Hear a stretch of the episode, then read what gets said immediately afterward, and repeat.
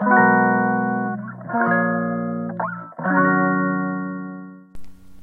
はようございます。ヨガ講師の倉本々子です。ヨガじゃない話お届けしていきます。はいゴールデンウィークの最終日ですね。5月5日。今日は子供の日ですが皆さんはいかがお過ごしでしょうか。ね子供の日なんだなと思ってちょっと昨日まで旅行に行っていて久米島の方に行っていたんですけど久米島でもこう鯉のぼりがわーってあったりしてあもう子供の日なんてこと忘れてますから子供の日なんだみたいな 気づいてわーって子供と話してたんですけどね。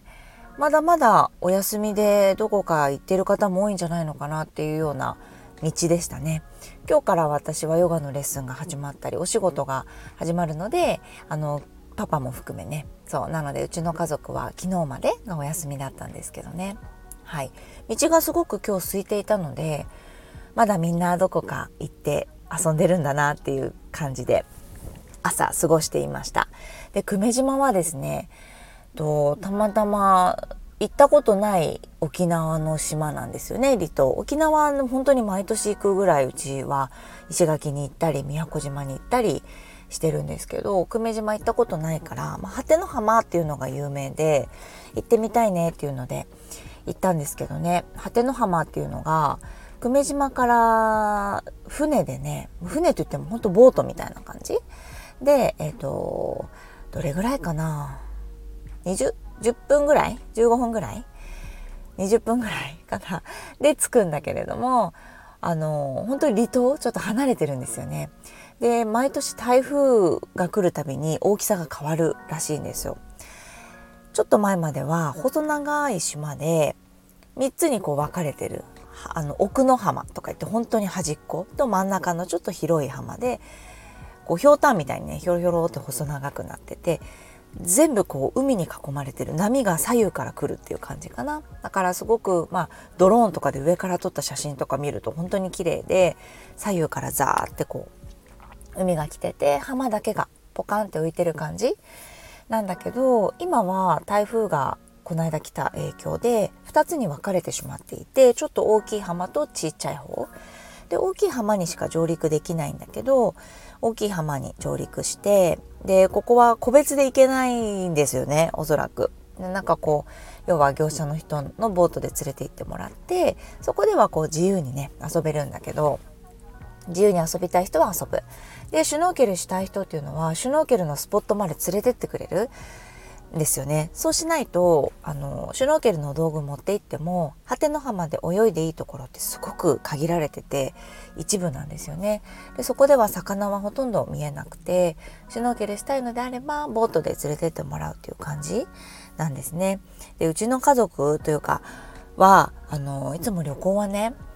あの何て言うのかなガイドつけないというかツアーで行ったことってほとんどなくて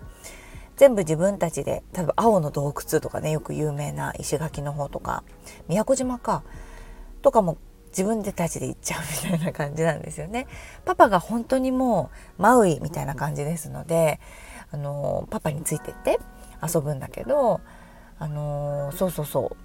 でもね今回は初めてそのスポットっていうとこに連れてってもらって見たんだけどまあどうだろうすごい綺麗でしたでも石垣島で自分たちで探したスポットとかの方がいたかも っていうぐらいでした。やっぱそうなんだなと思ったりした。なんかシュノーケルスポットとかでこうね、連れてってもらわなくてもあるよねっていうようなのもやっぱりあったりして。そうそう、グアムとか、やっぱり海外の方がお魚はもうちょっと自然だったり透明度が高かったりっていうのあるけどねうんうんそうやっぱダイビングじゃなくてシュノーケルだから限界があるんだけどでもでもすごくあのー、可愛かったですよお魚もなんだろう手を出すと餌をもらえることに慣れてるのかな？こう手をツンツンってつついてきたりとか寄ってきたりして。そうすごく楽しかったです。でボートで来てるので、まあ、疲れたらボートに上がってねっていうことだったんだけどお兄ちゃんと私一緒になっててでそしたらお兄ちゃんはもう早く上がりたいみたいな。あの何ていうの？寒いみたいな。で「ああ本当上がる?」とか言って私が泳いでお兄ちゃんだけボートの上に乗せてて「あちょっといい？じゃあママ。遊んでて」みたいな感じ。ボートになおじちゃんみたいなの乗ってたからおじちゃんがこう「あ大丈夫大丈夫」とか言ってあの温かいのかけてくれたりしててそう。だなので「あじゃあね」っていう感じで私一人でシュノーケルしててパッて顔上げたら今度パパがあの次男をボートに乗せてたから子供たちはもう飽きちゃうんですかね。疲れちゃうのかな。あと寒いのかな。まあなんか飽きちゃうのかな。そう。でまあ本当に夫婦2人でわーとか言って遊んで。いつもそんな感じなんですよね。気づいたらいつも子供たち浜とかにいて私と旦那さんがわーって遊んでて気づいたらその2人も離れててなんか自由に1人ずつになってるみたいな。またいつもの家族の絵だなと思いながらいたんだけどまあ飽きずに本当に私とパパはずっと魚を追いかけてでそのちっちゃい魚に見飽きたら今度カサゴいないかなとかなんかそういうの探しちゃう。ウミガメいないかなとか言ってすっごい遠くまで探しちゃって。であんまり遠くまで行くとペーとか言って笛吹かれちゃうからそれなんか笛吹かれるのがすごい怖かったから たまにガッて顔上げたら「あすごい流されてる」とか言って戻ったりして。でフィンもつけてたので、まあ、泳ぎやすく泳いでましたね。すごいそれが楽しかったですね。そう。で海がね本当に綺麗。なんていうの？色がねなんか青。本当のエメラルドグリーンっていう感じなんですよ。それは最高でしたね久米島。すごい自然がたくさんでサンゴも多いし岩も多かったりして手つかずっていう感じでちっちゃい子とかいたらもしかしたら海で遊ぶのとかも気をつけないといけないかもしれないけどうちの子小学生だったからすごく楽しめましたね。大自然っていう感じでした。でシュノーケルだけじゃなくてこう岩えっと本当にパワースポット島自体がパワースポットって言われてて島自体がパワースポットかどうかっていうのはあんまり感じなかった。奄美大島の方が島自体にパワーがあるなっていうちょっと感じましたね。ただパワースポット的なその岩がもう手つかずすぎてえちょっと誰か住んでるかなっていうぐらい仙人みたいなおじさんがもこっと出てこないかなっていうぐらいこう生い茂ってて住めちゃうぐらいのホラー穴があったり洞窟があったり、まあ、そういうとこに行って登って高いところまで岩を触ったりパパに写真撮ってもらったりしてそうすごい楽しかったですね。で子供とかも長い棒を見つけてきたりとかその仙人みたいな歩き方して 楽しんでたりとかしてましたね。うんあの海をね遠くまで歩けるんですよ。朝遠朝すぎるみたいな感じなので歩けて、まあ、カニがいたりそう探検ができたりねしてまあ本当に楽しめました。とっても良かった。ね、旅行に行くたびにパパがね写真を撮ってくれるんだけど今回は一眼レフ持ってかないでもう iPhone と私のちっちゃいこうデジカメそのカメラもすごくいいものなのでねそれで撮ろうかなんて言ってたんですけど、まあ、案の定私ですから、まあ、遊び行くとこ行くとこそのカメラ忘れるっていう。そう。で、まあ、iPhone で撮ってくれててしかも昔の iPhone11 Pro なんですよねで13プロをこの間ねオンラインサロンメンバーさんが持っててサロンメンバーさんの撮影会の時に撮ってくれたらすごい綺麗でポートレートモードっていうのがあるんですけどね iPhone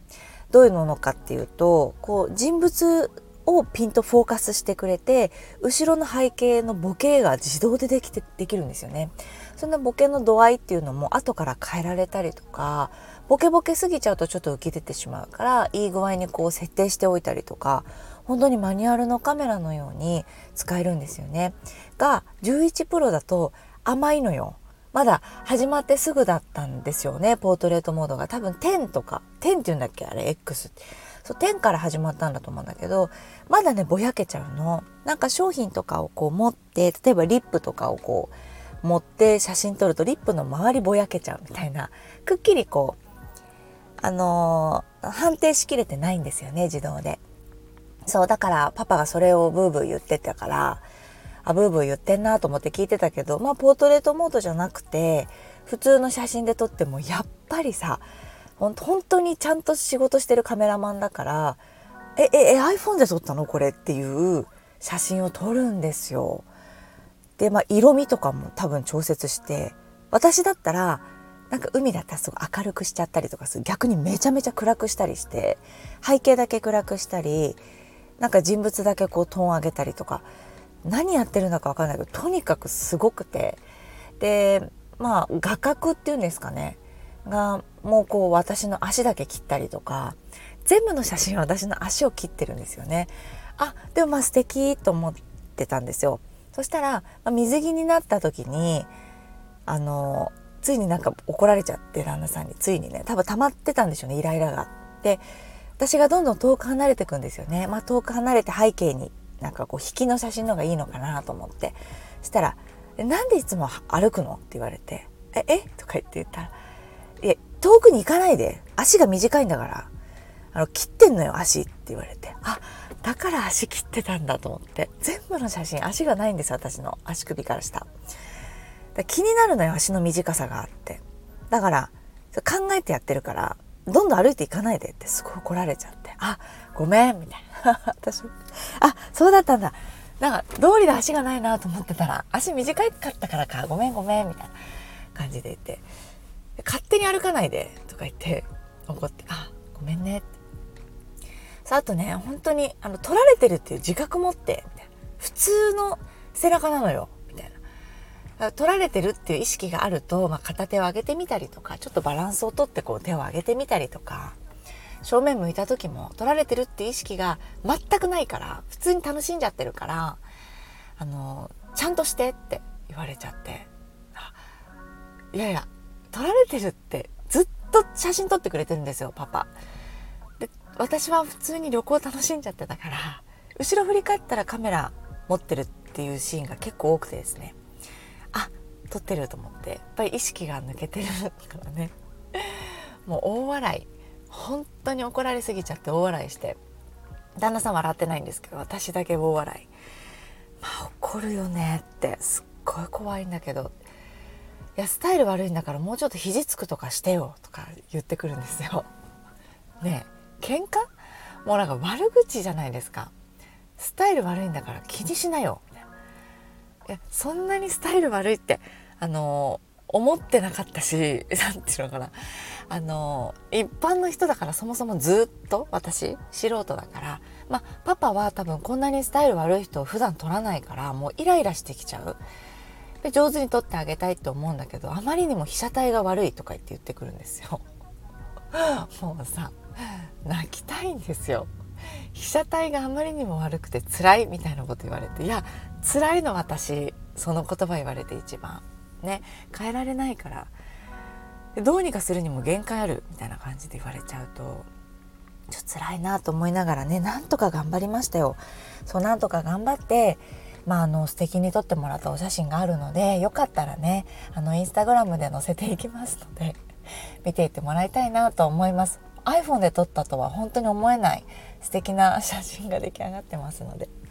よかったら見てください。はい。今日残り1日ね、ゴールデンウィークありますが、皆さん、お天気いいですね、東京はね。びっくりしちゃった。はい。なので、素敵な一日をね、お過ごしください。また日常に戻っちゃうけどね、土日すぐお休みあるから、ゆっくりのんびり行きましょうね。はい。では聞いていただきありがとうございました。また木曜日に、えー、間違えちゃった。また月曜日にお会いしましょう。それでは聞いていただきありがとうございます。